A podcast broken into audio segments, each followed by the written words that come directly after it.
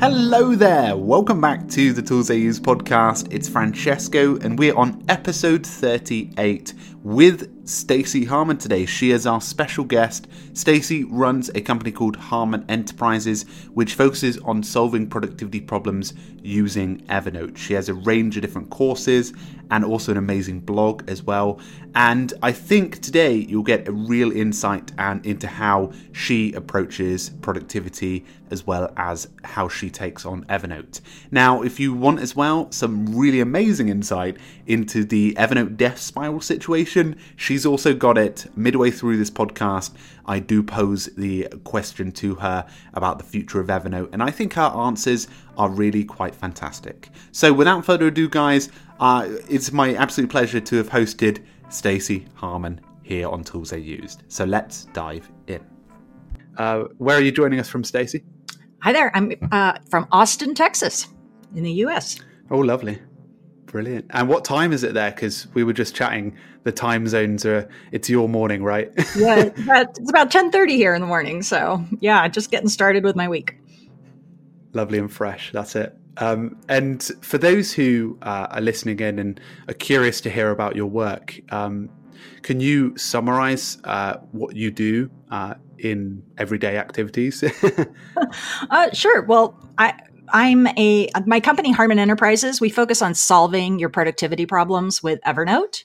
And really, I spend my days working on figuring out how to create and support personal and small business productivity through my online products and training courses that are really focused, very Evernote centric on all of them. So I have a skills training course where people can learn Evernote. And then I have some workflow products that help people to apply the Evernote skills to their own personal productivity. One around taxes, which is a 6-week online course that teaches, small business, self-employed, how to have easy tax prep year after year, very Evernote centric. That's a workflow that really transitioned and helped my life. And then Everdone, which I think you and I are going to talk a little bit more about today, which is basically a guide in a paid community that shows you exactly how to use Evernote for GTD, which I'm a big GTD practitioner fan. It's had a massive impact on my life. And I like to show people kind of what I have done and what has worked for me so they can take those skills and adapt them to their own world and be basically productive from anywhere. Yeah, I've been following your blog for a while, and it's really insightful, and all of your work. But you must have been busy the last couple of weeks with the tax course, right? I have, yeah. It's tax is a hot topic at the beginning of the year. Definitely. And obviously, you've versed yourself in GTD, and definitely become pretty passionate about it. My first question would be, how did you first come across GTD and obviously get involved in that whole world? Well, I first read the book in 2010. I had a friend who saw how much I was struggling with being self-employed. I had transitioned from being an employee to working on commission to then having my own company that I was trying to build. And I was struggling. I was really drowning in focus and to-dos. And I was experiencing high levels of anxiety. And he was coaching me. And he told me at one point, I remember so clearly, he just said, "Stacey, stop what you're doing." He's like, "Go read this book and get back to me." And I had already been familiar with Evernote at that point. I was a pretty strong user of it, but it wasn't to the degree that it is today for me. Again, this was 8-9 years ago now. And I went out, I listened to him, I read the book, and within the first chapter, I already knew I was going to be hooked. I'm naturally an organized person. It's kind of I would say it's my superpower. It's just like the skill I seem to have been born with.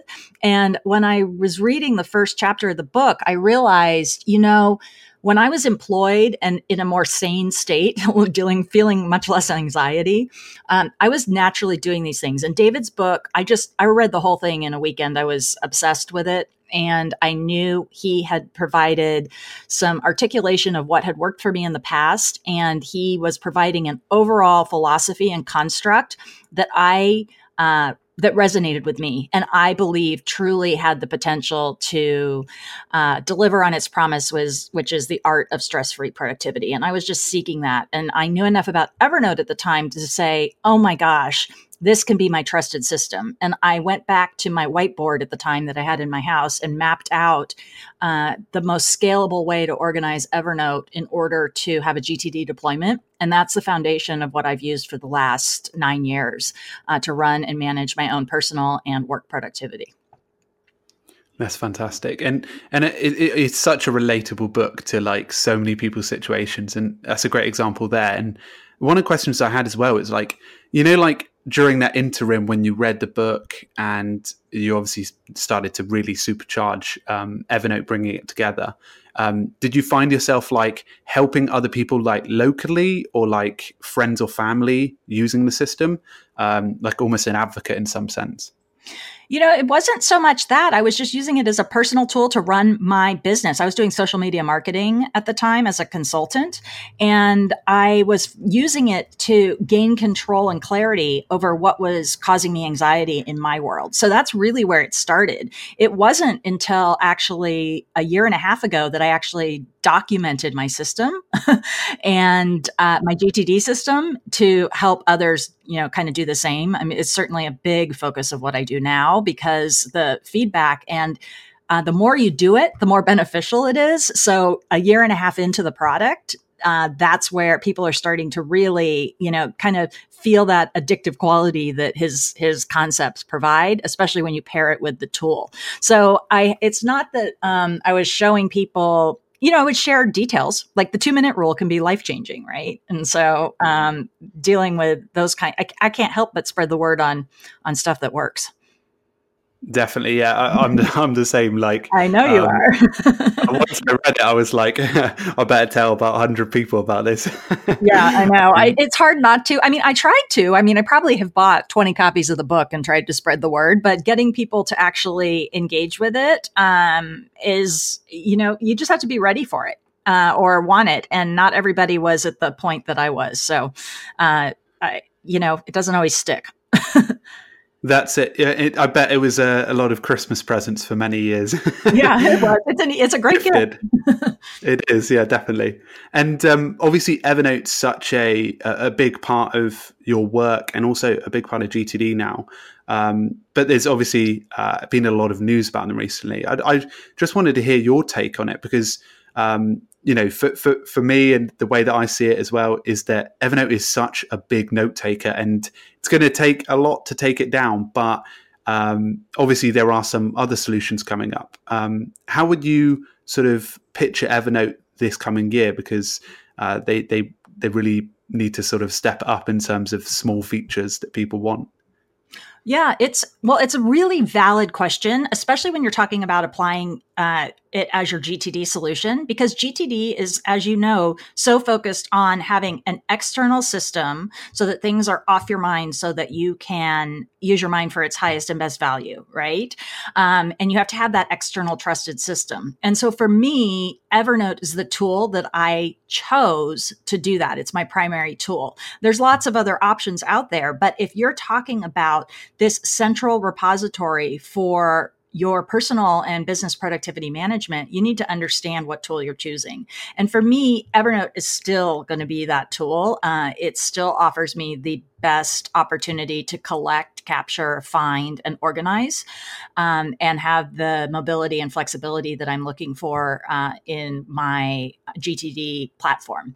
Now, and in addition, they have a new CEO, and I talked to him 2 weeks after he started. I was the first Evernote community member that got to speak with him. We had an hour-long conversation, and I was very encouraged by what he said to me during that time. Ian Small is doing hopefully a very great job. He's got me excited about Evernote again. You know, I had my own concerns during that transition, but I found him to be, first of all, I found him likable, which I think is really important. I found him very interested in the product. He's definitely qualified for the role. He's a product guy. He couldn't have said that to me he said it to me more than once. And I really believe him when he said they're going to be focusing on the product and improving the things that make us power users really more happy and thrilled with the platform. And I've seen, you know, it hasn't been the long time since he's taken the helm, but already I've seen signs from Evernote that really support my experience, my personal experience in having that conversation with him. You know, the Ever Better challenge that they did in January really shows a refocus on the personal productivity side of the business versus the Evernote business side of the product.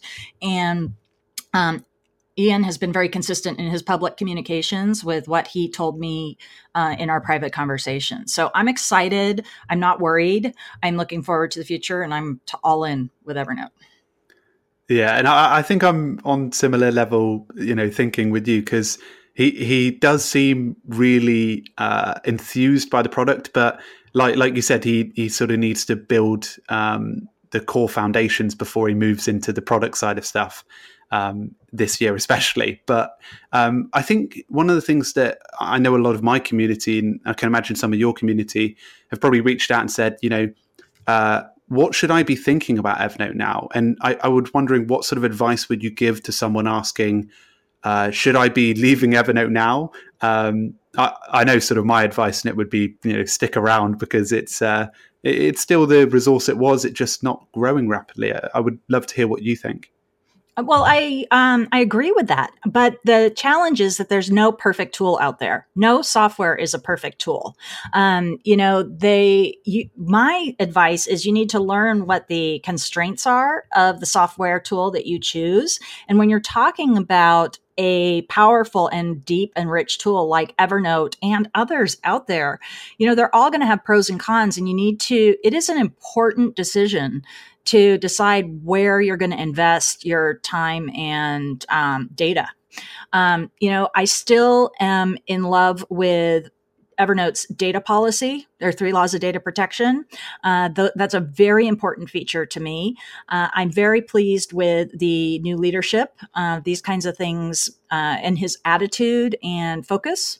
These kinds of things are meaningful to me when I'm evaluating these types of all-important softwares. And I mean, I'm living what I preach here. I have 28,000 notes in Evernote. You know, I mean, my life is centralized there. I also like, you know, back to their data protection, you know, their data is exportable. I know it's not a problem. I know it's not like a slam dunk to export 28,000 notes and suddenly have, you know, my data exactly as I want it in some other tool. But the fact that I own my data and I can export it at any time in 2 meaningful formats that can be read by any other tool helps me to mitigate any risk that I feel about centralizing in Evernote. And the reason is because I know, and so many fluent Evernote users know, the absolute value that Evernote provides us. Even if, you know, newer users don't see that, there is a core user base that is still fanatical about Evernote. And that has value. And in the absolute worst case scenario, which, you know, if you're just hypothesizing about what's going to happen to Evernote, you know, the worst scenario, in my opinion, is that it sells. Okay. It's not going to fold. It might sell. You know, they're a venture capital funded company. Those investors are going to want their money back. And if it's not happening through the core product itself, you know, they're going to look for an exit. I don't think that's going to happen anytime soon. And it's possible that Evernote still could have, it's very possible Evernote's going to have a massive path to, you know, financial return for their investors and for the community that relies on it. So my whole point about this is, even if the worst case scenario is that it sells, there are so many developers, smart developers, people out there that recognize how valuable users like me who are fully committed to Evernote. I mean, I'm loyal. I'm a loyal paying customer. You know, there's going to be migration tools that will make that uncomfortable process of transition easier, because there's value in putting development into it. So that's how I deal with the fact that I am centralizing my world in Evernote. And, it's working for me. I agree with you there massively. I think you're right. It is that understanding that Evernote is this really reliable tool. And as you said, with the privacy and the export functions, there's literally so much inside of that app that doesn't even touch the surface. Obviously, you've spent a lot of time, and what I quite like about your business and the work you do is that you blend this methodology of GTD with the software of Evernote and other such resources, and you teach them in tandem. I would love to know what you think about methods themselves being foundational to the apps, because I know a lot of people tend to just jump on apps, but I think it's effective in my own self that you should jump on methods as well. I totally agree with you. I love having this discussion, and thank you for bringing it up, because my actual philosophy is that digital productivity, or just basically productivity in today's digital age, is a combination. It's almost like a Venn diagram of the overlap of workflows and software skills. So I think and you could say that your word of methods is what I'm equating to workflows. Okay. So I think that your digital productivity is the intersection of those two elements. And most people just decide to go get the app. Like, imagine if you're only fluent in the app, how big that intersection is versus if you have a workflow overlapping the app in that Venn diagram. Or conversely, which is what I see more often, is people will have like something that they want to do in a software. So they have the workflow, but they don't understand all of the nuances and the power and the constraints of the app. So they have this very little overlap between the two. And when you have that, your productivity is impacted. So like a good example that's more relatable for a lot of people is think of Microsoft Excel. Okay. Almost everybody understands how to do a basic summation and use Excel to kind of organize data in columns and maybe do some minor calculations. Pretty much that's a business skill that almost everyone has. But on the flip side, there's people that understand how to do pivot tables, link spreadsheets, do all these things that are running the financial world in a way that like someone like me who has an MBA can't even understand, right? They're just taking the power of it to this level that I'm just not using. My software knowledge is not deep enough with Excel, and it impacts my overall ability to design and implement workflows. So I think they're both really, really critical. In terms of talking about GTD, I think David solved it. I think the philosophy that he puts forward in the book delivers on the promise. If you execute what he is talking about, you have stress-free productivity. Okay. Even though we have even in an increasing world of, of inputs and demands and digital demands, like his concepts have solved it, and they are evergreen. The issue is, he doesn't advocate a particular tool. He's basically agnostic in terms of what tool you use to deploy it, right? So you have to figure out which tool is going to mirror what you are looking to do. And there's a lot of factors in that. So I think the method is critical, but as the tool and your understanding and your comprehension of that tool is just as important. 100%. Yeah, I think you've summarized it so well there. It's really not about the apps itself. It's about the sort of methodology around it. Stacey, it's been amazing having you, and your expertise on getting things done and Evernote is just wonderful. Where can everyone find you after this podcast? Sure. Best place is on my website, harmonenterprises.com. There's links to all of my social profiles there. I love connecting with people who like to talk about GTD, Evernote, productivity, remote travel, all that kind of stuff. And my handles are Stacey Harmon or Harmon Enterprises on all the major social platforms. So thanks for having me. Lovely job. It's been great having you, and I really look forward to meeting you in person, and we can definitely get you on a small interview there for sure, so that people can see the video version of this. That would be great. I'm so excited to see you at the GTD Summit. Yeah, it will be great fun. Brilliant. Thank you for coming on, Stacey, and it's been amazing having you. My pleasure. Thanks for having me. Thanks for listening to the Tools They Use podcast, a Keep Productive production. See you next time.